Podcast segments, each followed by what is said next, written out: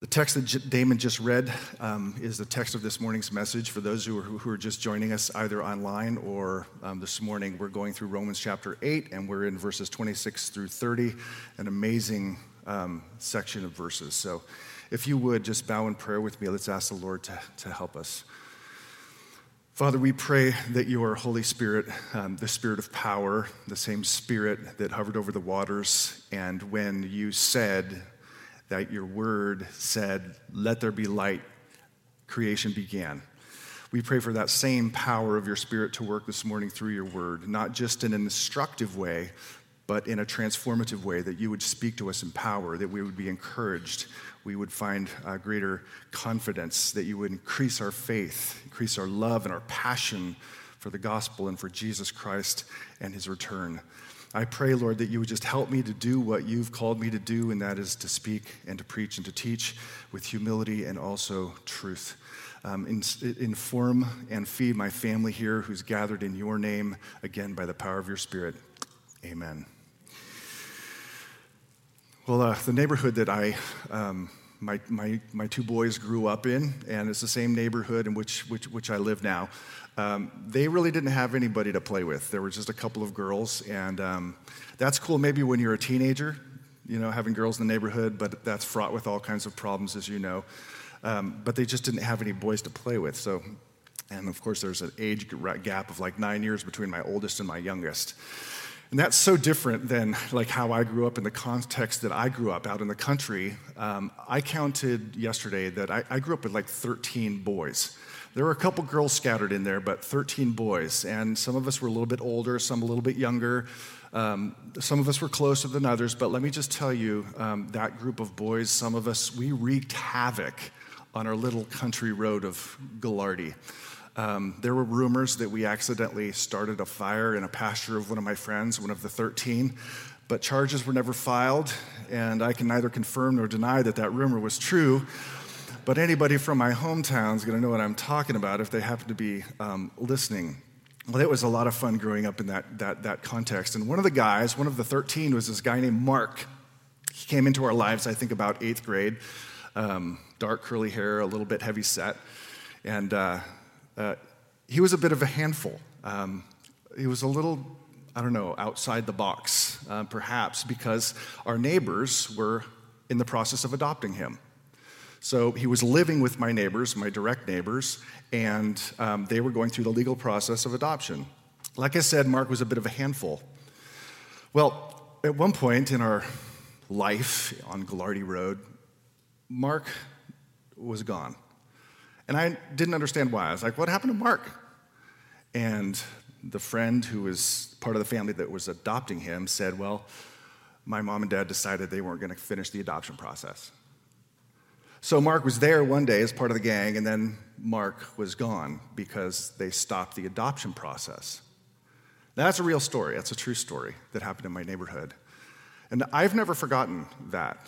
Um, you know, I was a bit of a handful too. My parents would probably say a lot of a handful, but like I knew that my parents couldn't throw me back like a fish, right? I wasn't in an adoptive process, but Mark was.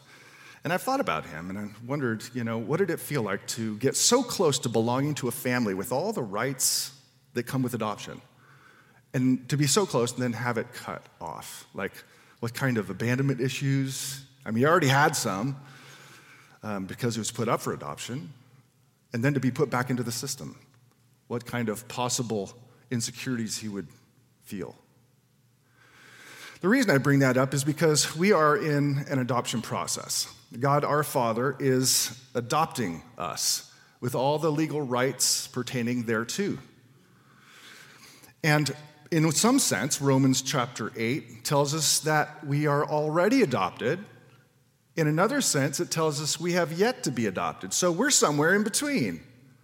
So, for example, back in verses 15 and 16, we read, You have received, it's past tense, already happened, you've received the spirit of adoption as sons by whom we cry, Abba, Father. The Spirit Himself bears witness with our spirit that we are children of God. That's we're, we're adopted. And if children, that is adopted children legally, then heirs, as legal language. So, in one sense, we already are. But in verse 23, we read that we're waiting for adoption to be completed, like we're in the process, we're in between. So, verse 23 says, We ourselves, who have the first fruits of the Spirit, groan inwardly as we wait eagerly. Wait for what? Wait for something that you don't have yet. We wait for the adoption as sons, the redemption of our bodies. That is, the resurrection completes the process. So here's the question, and I want you to think about your own life um, and your own insecurities when it comes to your relationship with God. Um, if you're too much of a handful for God, you stumble, you struggle with failure, you give in too much to your anger, lust, desire for power or praise. If you're too much of a handful, is God going to reverse the process? If life becomes too hard, the Christian life becomes too hard, and I'm assuming, of course, that a person is a real believer, that you're a real believer. Is God going to say, you know what, I've had enough? You've lost your temper one too many times, cut the cord, nope, out of the family, back into the system. I think most of us would say, no, God doesn't do that. But I wonder how many of us in our existence, if we're to be honest with ourselves, constantly doubt that God is going to see me through. That He's going to hold on to me. That his love is big enough to accommodate the fact that much of life we live stumbling around. It's not an excuse to stumble around, but that's just life in this world. You know, you're doing great one morning, reading your Bible, reading a psalm. You feel like your heart is up in the clouds, rejoicing in the Lord. Your dog loses his ball under the couch, and next thing you know, you want to cuss. That's happened. I, not really the cussing part, but my dog tends to lose his ball under the couch when I'm trying to have a time of reading, and then it just whines at me the whole time, like, can't you just not let the ball go under the couch? I don't think that the Lord, so the question is, how are you in terms of your feeling a sense of security and, and, and assurance that God's got you? That's a real question, a real struggle for a lot of Christians is, is does God really is going to see me through all of this? And I believe that God would, would want his children to, to be secure. Just like I would want my, I want my children to live in the security of my love. I don't want them to question that I'm going to banish them from my life. I don't think the Lord would want that for his, his sons and daughters. Now, there is a place for self examination. You know, if you're living a hard hearted, um, rebellious, high handed, Lord, I don't care what you say, I'm going to live however I want to live, but I'm still going to call myself a Christian, well, then you probably should examine to see if you're of the faith because your fruits aren't in accordance with your roots. Well, this theme of assurance is a major theme in this eighth chapter of uh, Romans. In fact, if I was to give it a title, I'd just call it the assurance chapter. And it gets really thick beginning in verses, verses 26 to the end of the chapter. And he's going to lay out for us, Paul is, reasons for assurance. And he's going to end with this climactic note of this is the very end of the chapter nothing can separate me from the love of God or separate us from the love of God in Christ Jesus. So it's about this assurance. And I, I, I pray and hope that as a result of us coming to the Word, that the Spirit of God would speak through this word to your heart to let you know, I'm not going to let you go. That's a, that's, that's a word that I think all of us need to hear a lot. So, reason number one assurance. Reason number one the power of God. And by the power of God, what I mean by this is the Spirit. That is, God's Spirit assists us and intercedes for us on the journey. So, verse 26. Likewise, and I think the likewise points to the hope that we talked about last week, hope sustains us, but here is the Spirit. It says, The Spirit helps us in our weaknesses. For we do not know what to pray for as we ought, but the Spirit prays or himself intercedes for us with groanings too deep for words, and he who searches hearts knows what is the mind of the Spirit, because the Spirit intercedes for the saints according to the will of God. Now, the first part there, it says the Spirit helps us in our weakness. That is, one of the marks of a Christian is that we recognize uh, that we are, in fact, weak. David understood, I am poor and needy, and a true mark of a Christian is to be poor in spirit. You understand you need help. And he says here that the Spirit assists or helps us. And the word that's translated helps literally is join in the effort. Like comes alongside and joins in the effort to help you along. That's, and I think this is a, a generalization. It reminds me of times in which I have found myself completely powerless. One of those times, first date with my wife, if I told you the story, I'm sorry. But it always gets better. First date, Newport Beach. I'm driving my old truck. Some things never change. It had a problem starting after you warmed it up, right? So if you killed it, it would just nothing. Newport Beach, Saturday night, packed with traffic. I'm on the main drag getting ready to turn left at a, at a, at a, a stoplight, waiting for it to turn green. It turns green. I let the clutch out too fast. It jumps, dies, but it gives me enough momentum to actually make it into the middle of the intersection. This is, for me, this is a panic moment. Some people like have nightmares about, you know, uh, standing in front of a crowd naked in public or something like that. For me, it's stalling in the middle of an intersection. I was so panicked. First date, by the way. She's still my wife. Saw something other than my, my truck and my, my ability to let a clutch out smoothly. By the time, oh, sorry, panic moment, and um, I open the door, try to jump out, but my lap belt is still on. So I'm flailing out the side of the car. You know, by the time I pull myself back in, and this is like, like I said, an old car, um, weighed 5,000 pounds truck. So I finally get it undone. I pop out. I'm in the middle of the intersection. By this time, the light that was green that I tried to go through and turn left is now red, and the other lights are green.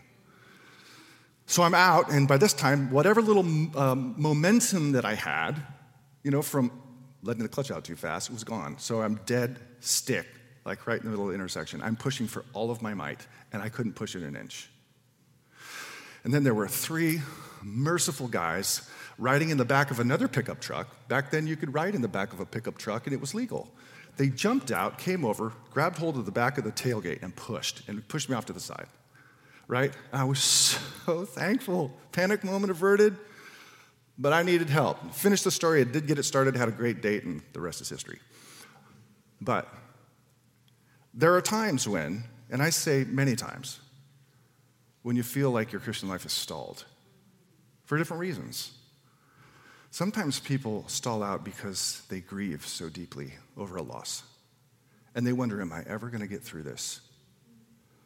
The Spirit comes along your life and pushes on the tailgate to move you forward. Sometimes it's slow, but He's moving you forward. Sometimes you wonder, how am I going to make it through this difficult, depressing season like 2020? Well, guess what? Someone's going to push on the tailgate. And He is right now, pushing. He's joining in the effort. He is assisting. He's helping us. That's, that gives us assurance that we are going to make it because the Spirit is in us and He's working. He's pushing the tailgate.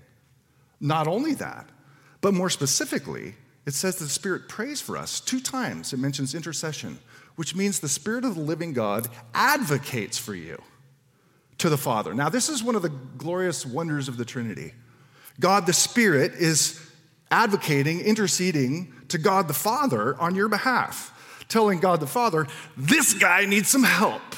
And then the Spirit actually is the answer to the Father's, uh, to, to the Spirit's request, giving you the strength and the power and the help and the assistance to move forward. He prays for you. And the sense in here is that we don't always know what we're supposed to pray for, right? The Spirit does, and the Spirit also is the one who intercedes on behalf of the saints according to the will of God. That is, the Spirit actually knows what you should do.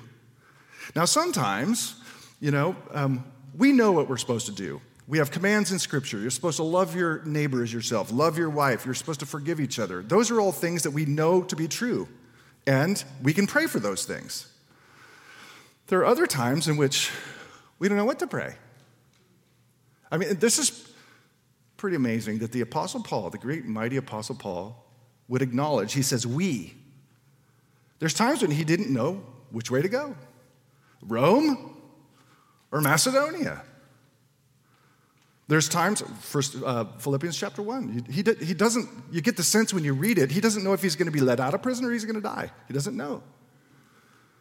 In other words, there wasn't always some word of knowledge or some prophetic word.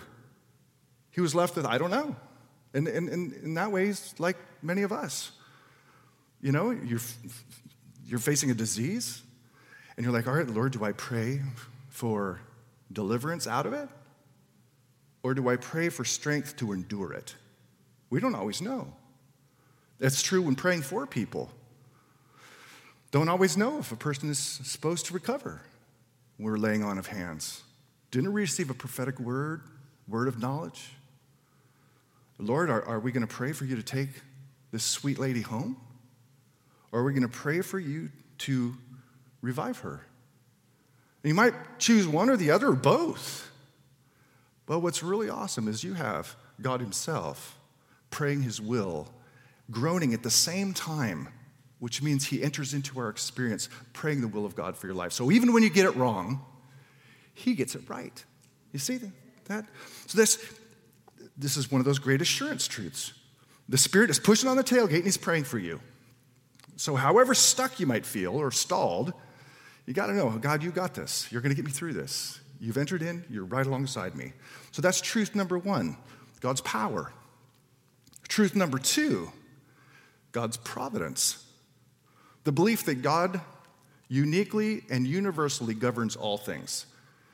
In the Christian, or should I say biblical, view of things, there are no accidents. Now, that is troubling, troubling on some, along some lines, but it's very comforting along others.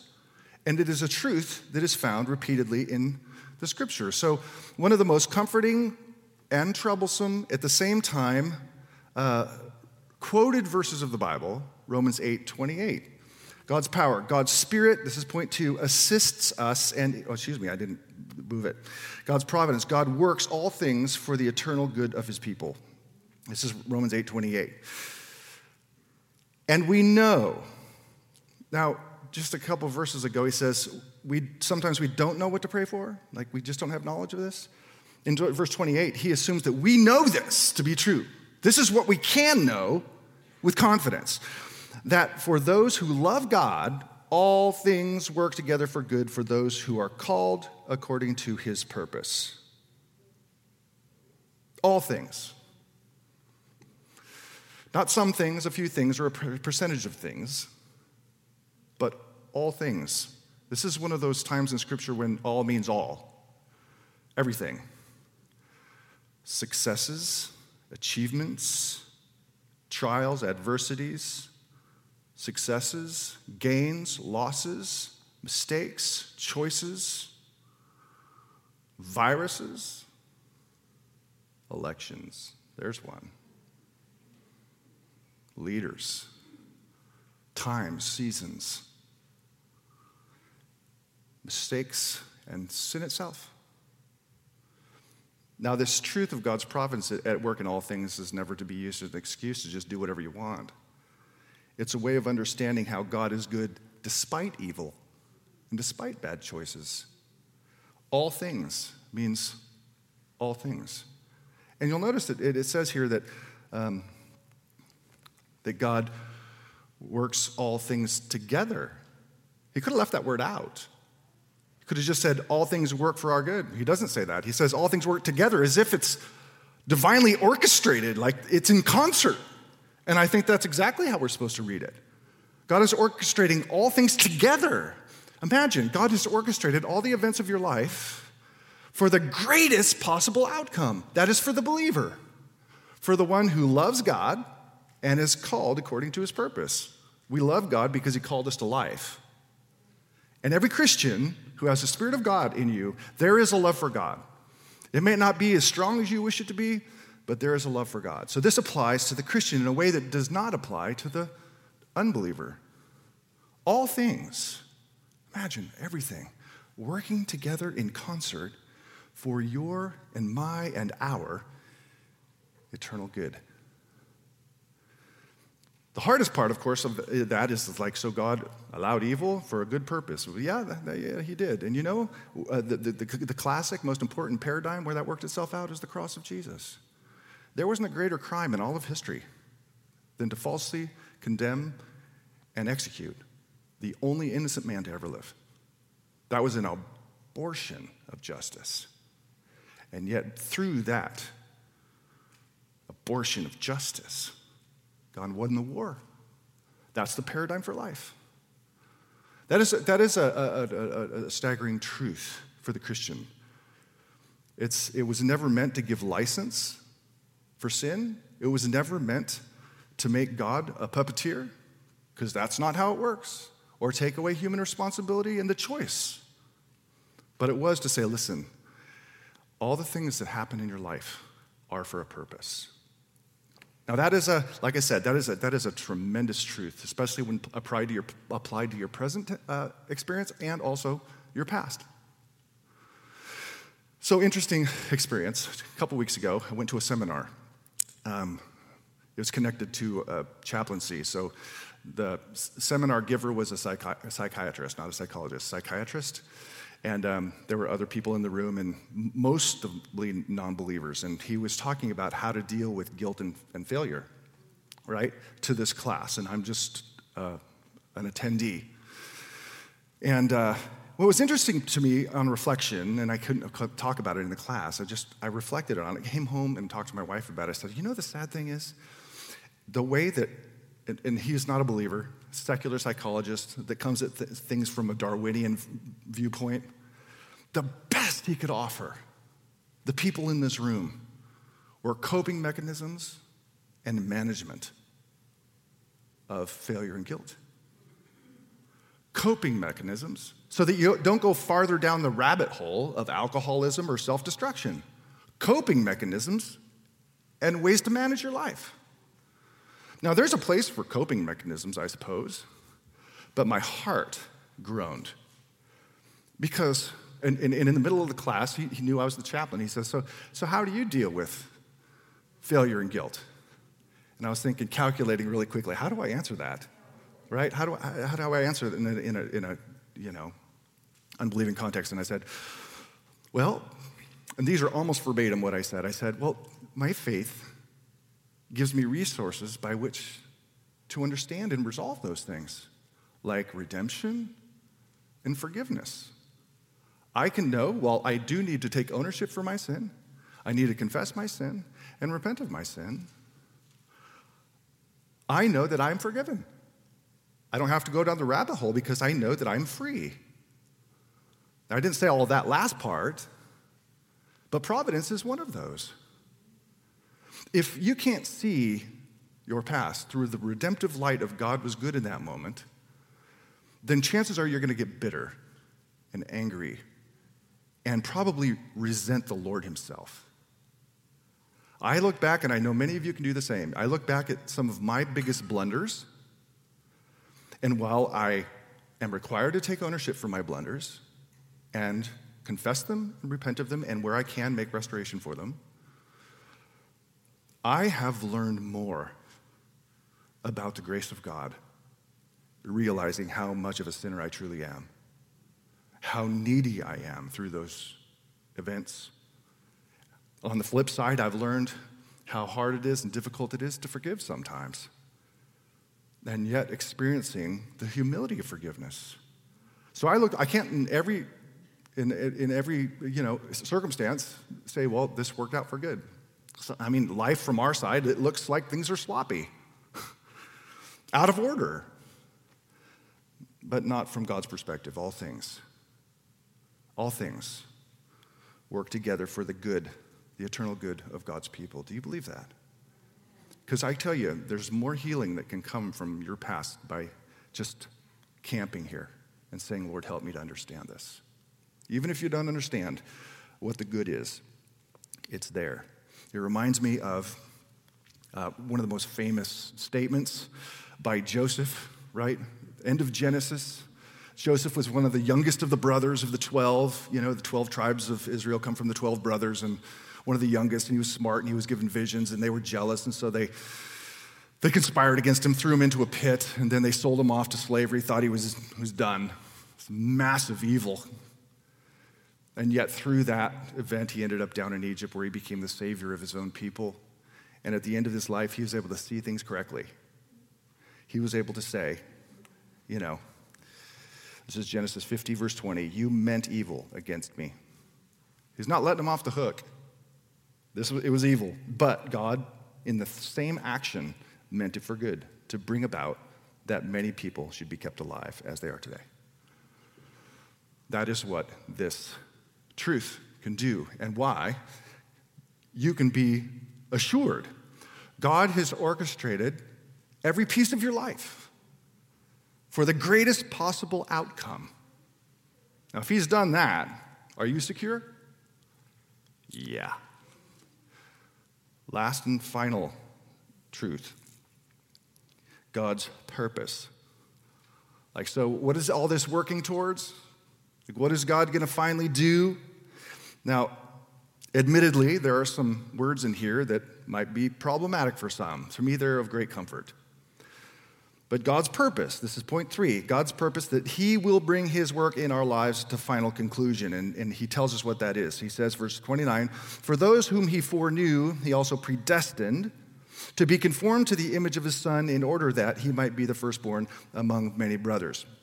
For those whom He foreknew, foreknew, to foreknow, to know things ahead of time. There's more to it than that to know something ahead of time, like, well, I know that the Giants are going to beat the Dodgers or something like that. Hopefully. Um, that's just to know something ahead of time. In the, in the biblical use of the word know, it most, most often includes also the idea of intimacy and love. So, for example, to give you an awkward example, Genesis chapter 4, verse 1, it says, Adam knew Eve and she conceived. Now, do I need to draw out for you folks like what the no in that passage means? Because she got pregnant, okay? When Paul says in Philippians 3, I want to know Christ, he's not saying I just want to know about him, like you want to know about geometry. No, I want to be close to him. I want to fellowship with him. I want to love him. So, when we read for foreknow, it's not just that God knew ahead of time, it's like for those whom he foreknew in a loving sense or, as um, John Murray, a great theologian from the past, comments, he says, Whom he foreknew, he's quoting Romans 8 29, is therefore virtually equivalent to whom he foreloved. Listen, God's work in your life began, because he follows it up with predestination, it began before you were born.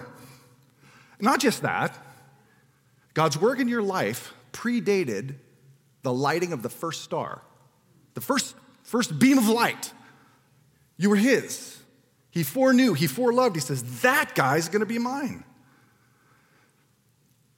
Now, this doctrine of foreknowing or foreloving, which is then predestining or to choose ahead of time, was never meant to exclude or create pride. Actually, it was meant to humble because it means that you're here because of Him, not because of you. You're saved because of Him, not because of you. It not only humbles, it secures. If He chose you from the foundation of the universe, Ephesians chapter 1, verse 4 says, and you aren't going anywhere. You're His forever. Whom He foreknew, He predestined. To what end? Well, to be conformed to the very image of the glory of Jesus Christ. That's, that's the final, like, God is creating for himself, through his Son by the Spirit, an entire civilization of people who one day will be resurrected and reflect the perfections of Jesus. I cannot imagine what that's like, much less experiencing that. Imagine not struggling with impatience anymore, anger anymore, disappointment anymore, frustration anymore. Jesus was the perfect man, always loving, always truthful, always faithful, never faltering. That's where we're all going to be. And someday we're going to arrive. Imagine we talk about, you know, keep trying to make progress, not going to arrive, not in this life, but we are going to arrive. You are going to be conformed to the beautiful, glorious image of Jesus Christ, who is the beautiful radiance of the glory of God Himself. Will be beyond what we were originally created to be. So that is the, the purpose and then he, so again, he foreloved, he chose you to be conformed to the image of Jesus. And then he follows it up with verse 30 with this, this list, this what they call the golden chain um, of things that God has done. And notice he is the subject of all of these verbs. We have no part in this. He says, And those whom he predestined, he also called.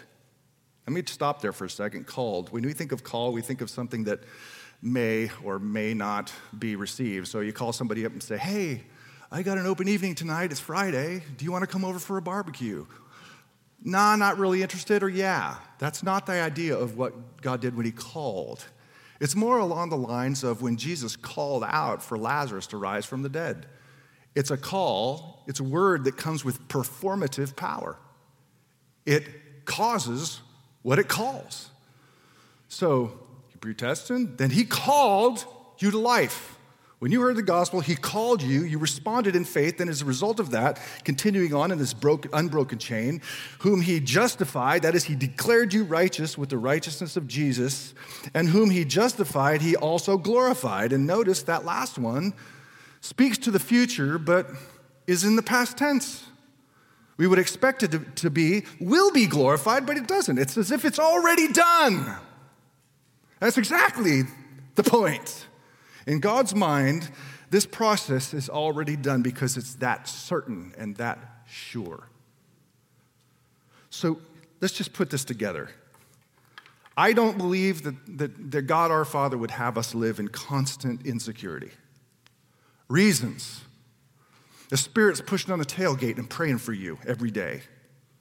Two, God has providentially ordered all of history for your eternal good. And finally, he's going to bring it to completion what who he predestined, he called, he justified, and he glorified. So we, unlike my friend Mark, can be fully and completely confident that what God started, he will finish.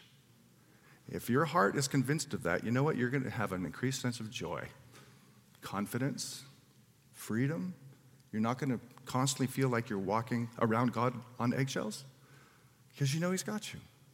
This has a huge impact on how you live and how you feel and your affections and the way you live out your Christianity.